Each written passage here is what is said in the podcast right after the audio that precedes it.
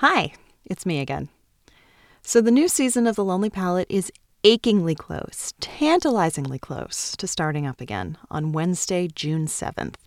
But in the meantime, I'll be giving over my feed this week and next to some fellow Hub and Spoke shows that might pique your eardrums. Hub and Spoke, as you know, is our mighty audio collective of proudly independent podcasts. We aim to expand minds and viewpoints and knowledge and understanding. We have zero corporate interests or expectations, which means that we get to be offbeat, unexpected, formidable, and are really poor.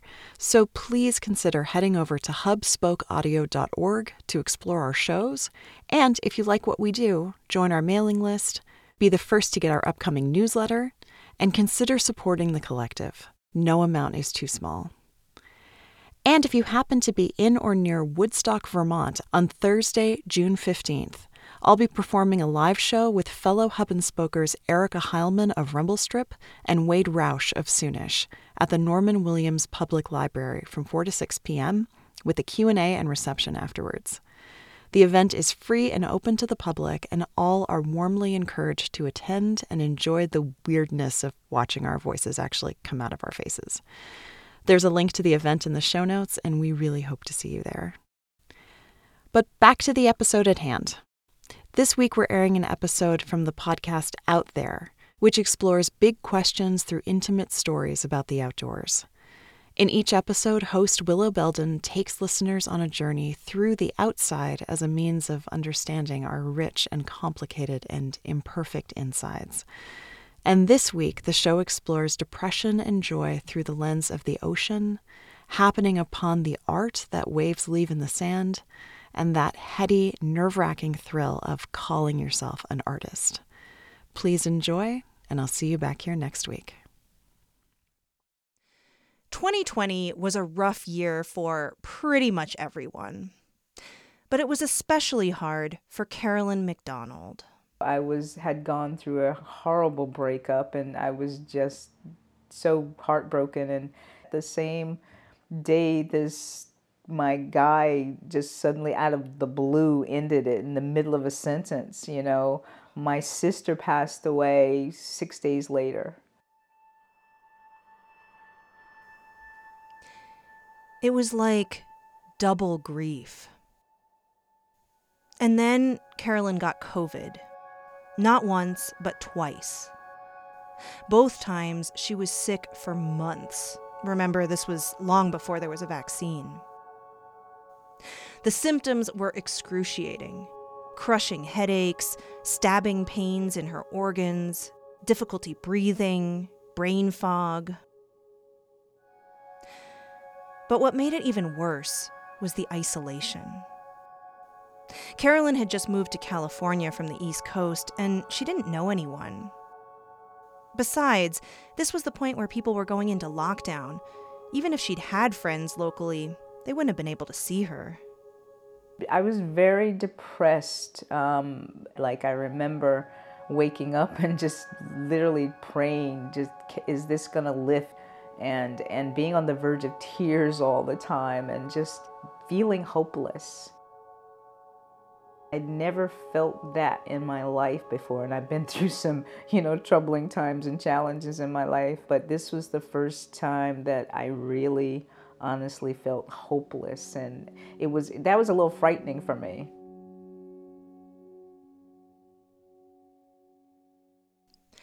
Month after month went by.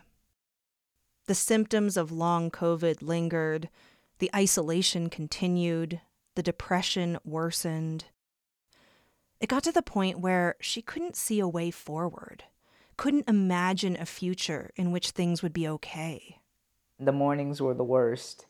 Um, I'd just be very, very heavily woeful in the morning and, and oftentimes waking up in tears. She tried to cheer herself up as best she could, she listened to podcasts, motivational sermons, self help books, but those things only offered a temporary reprieve. Like, you know, taking an Advil, you know, or a painkiller, it works for a while um, and then it goes away.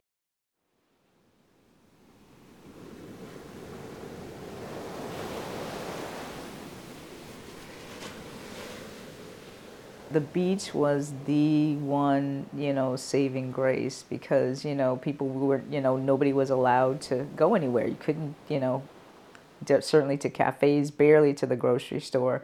So it was so um, cathartic um, to be able to go to the beach. Just, just being there, sitting on the sand, watching the, the, the sun and, and birds. I became a, a bird, um, not a bird watcher or aficionado, but just getting into watching the sandpipers versus the seagulls versus the the birds I still don't have the names for, but just watching them, you know, patter around and and go out and run to the sea and come back with the wave. So I went every day because I literally live seven minute walk, a seven, you know, so I would, you know, take my time when my energy wasn't as much. Um, but I would go out, I have this little blanket and, and I just sit there and uh, that was, you know, and still is my thing.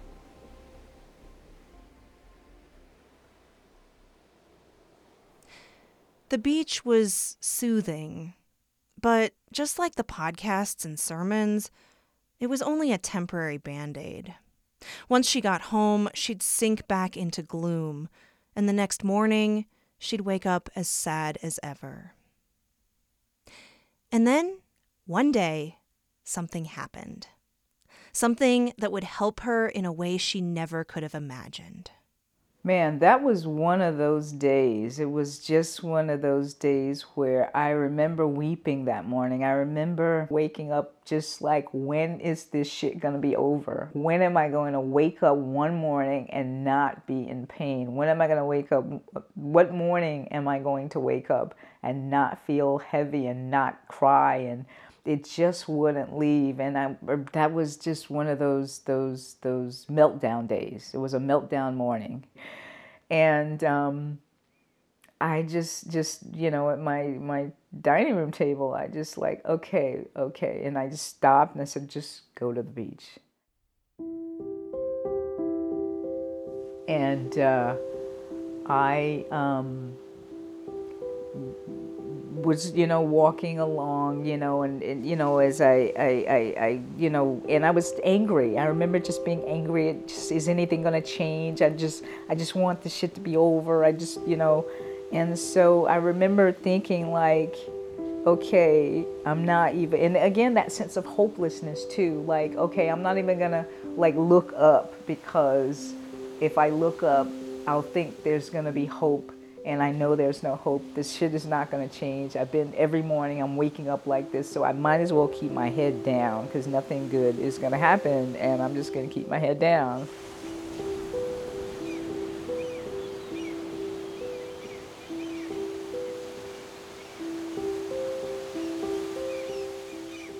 So she's walking along the beach, chin to her chest, staring at the ground. And then all of a sudden, something catches her eye a pattern in the sand, and then another and another. Some looked like trees, some looked like people, animals, Egyptian glyphs, all carved into the sand by the ocean.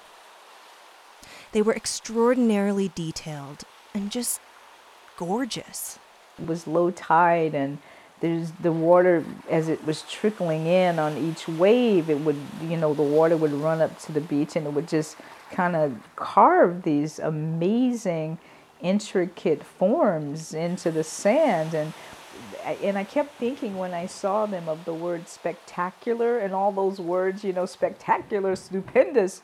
I, was just blown away by the the the detail, the intricacy of what water could do um, into sand at low tide. And it's the first time I remember feeling awe, you know, because again, it's a word we use, but how many times do we actually experience awe? You know, but I was very aware of awe.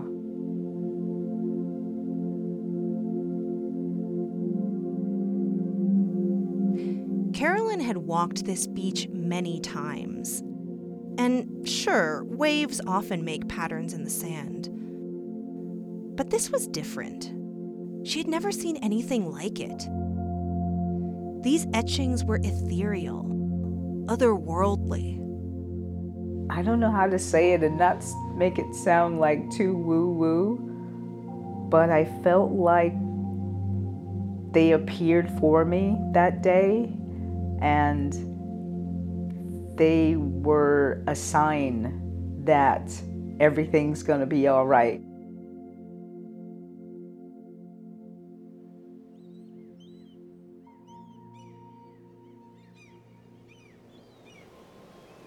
Instinctively, Carolyn pulled out her phone and started taking pictures.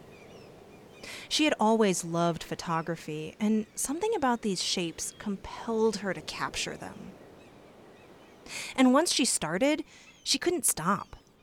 She took photograph after photograph after photograph, circling around the shapes, experimenting with different angles.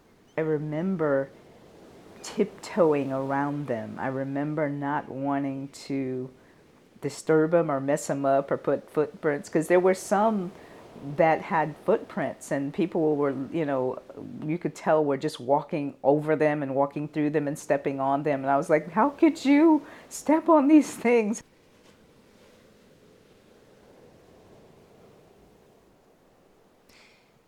Carolyn has no idea how long she stayed out there. All she knows is she didn't want to leave. The act of photographing these sand patterns was so joyful. She was totally and utterly in the zone. And as she took picture after picture, she felt something shift inside her. I forgot completely about my own woes. I remember just getting caught up in awe, just utter awe.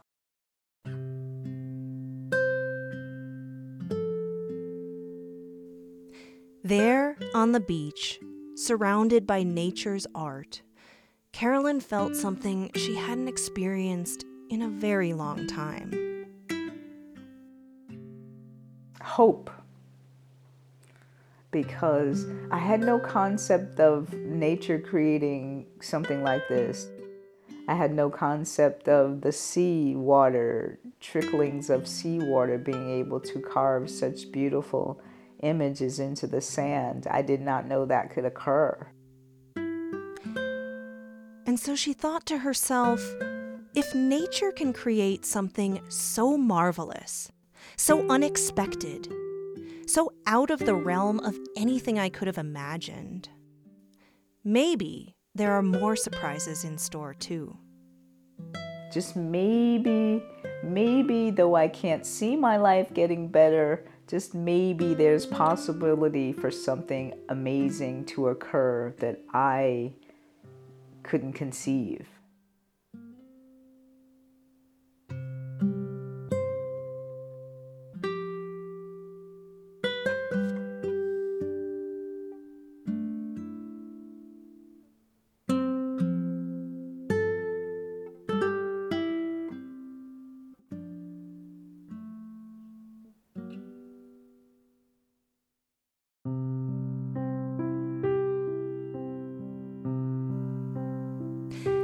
Day at the beach brought back memories for Carolyn. Memories from her childhood. Memories of falling in love with photography.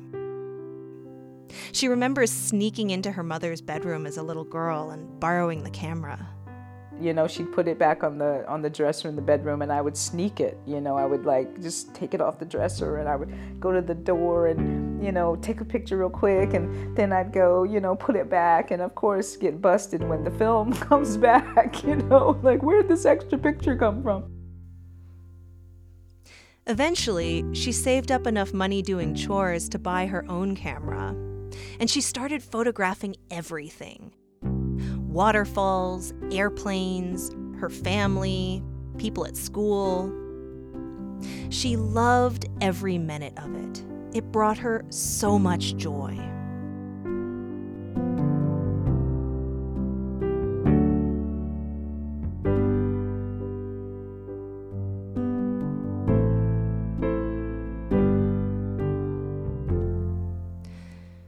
But then life got in the way.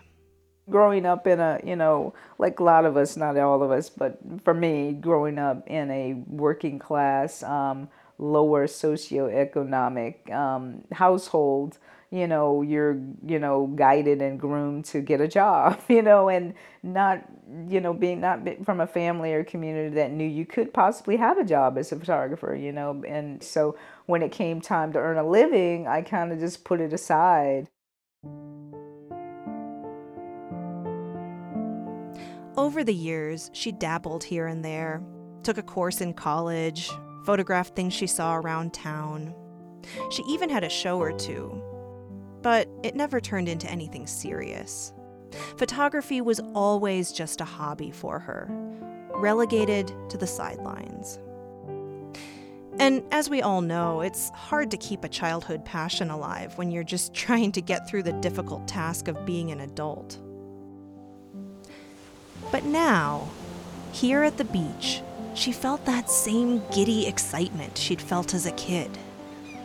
I was so aware of being back in that zone of joy, being aware that you love this.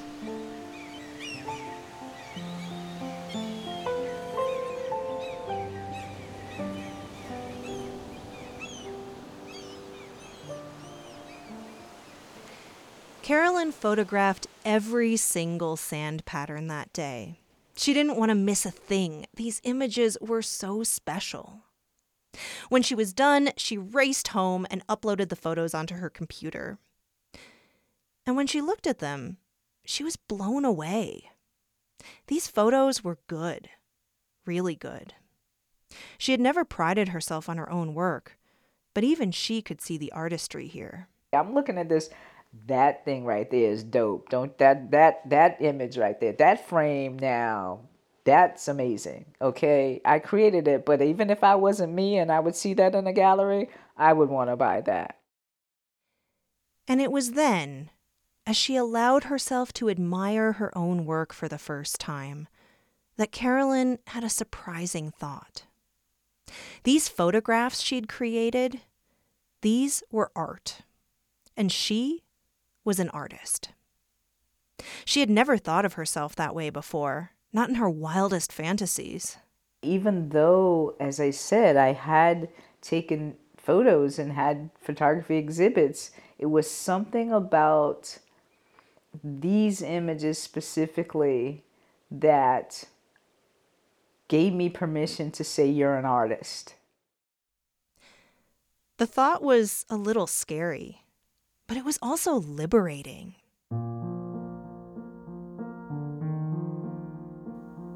Over the next few weeks, Carolyn sifted through her photos. She edited them, sorted them, gave them names, and she started to think about what she could do with them.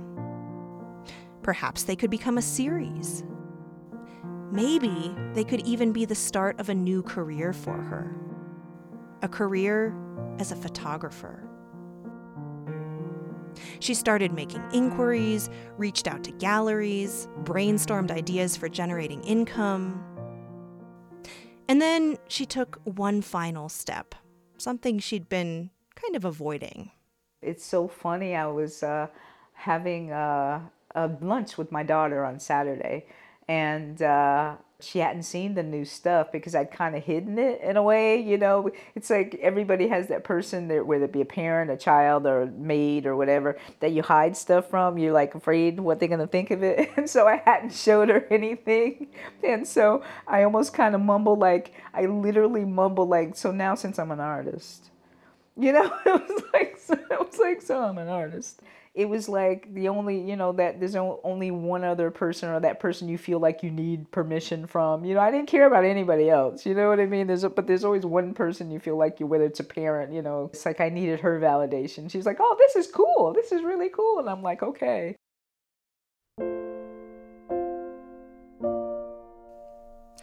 One morning several months after the fateful beach day carolyn woke up feeling different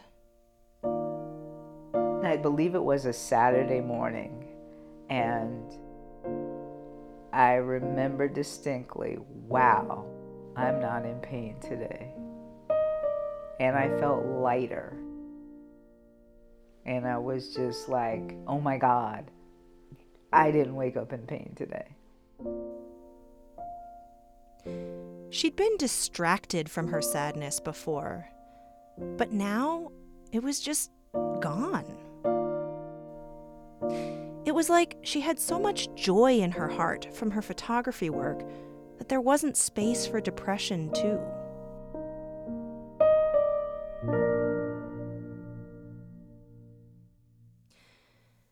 When we're at our lowest, it can be hard to see a way out. It can be hard to imagine that the pain will ever end or that there's a way forward. But it's also at low tide that some of the most beautiful things can happen. Things that spark wonder and rekindle optimism. Surprises in the sand that offer hope. The beach had taught her to have faith. It had taught her to trust that good things are out there, even if you can't quite conceive of them. Just because you I can't see it or can't see the how, I've got to this let me know that there is hope beyond my conception of things. You know what I mean? You know, there's there's room for what you can't imagine. Make room for what you can't imagine.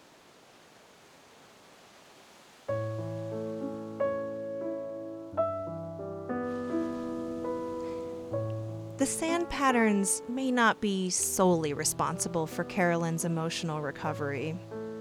She still listened to motivational podcasts and sermons. She went to therapy. But that magical day at the ocean was the spark. It's what enabled her to see a future. A future in which her happy place, her art, could be front and center.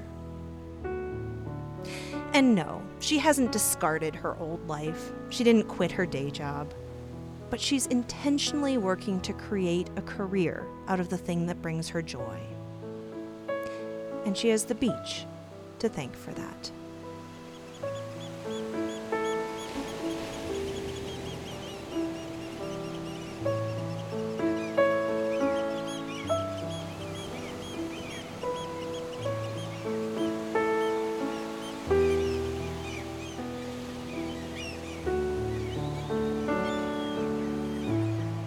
This story was produced by Willow Belden, story editing by Corinne Ruff, and production feedback from Lori Mortimer, another proud hub and spoker. You can find Out There wherever you get your podcasts, at outtherepodcast.com, and at hubspokeaudio.org.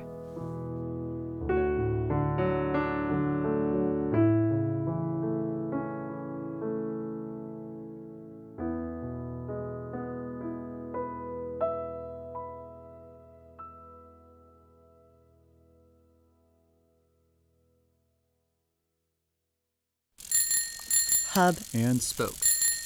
Audio Collective.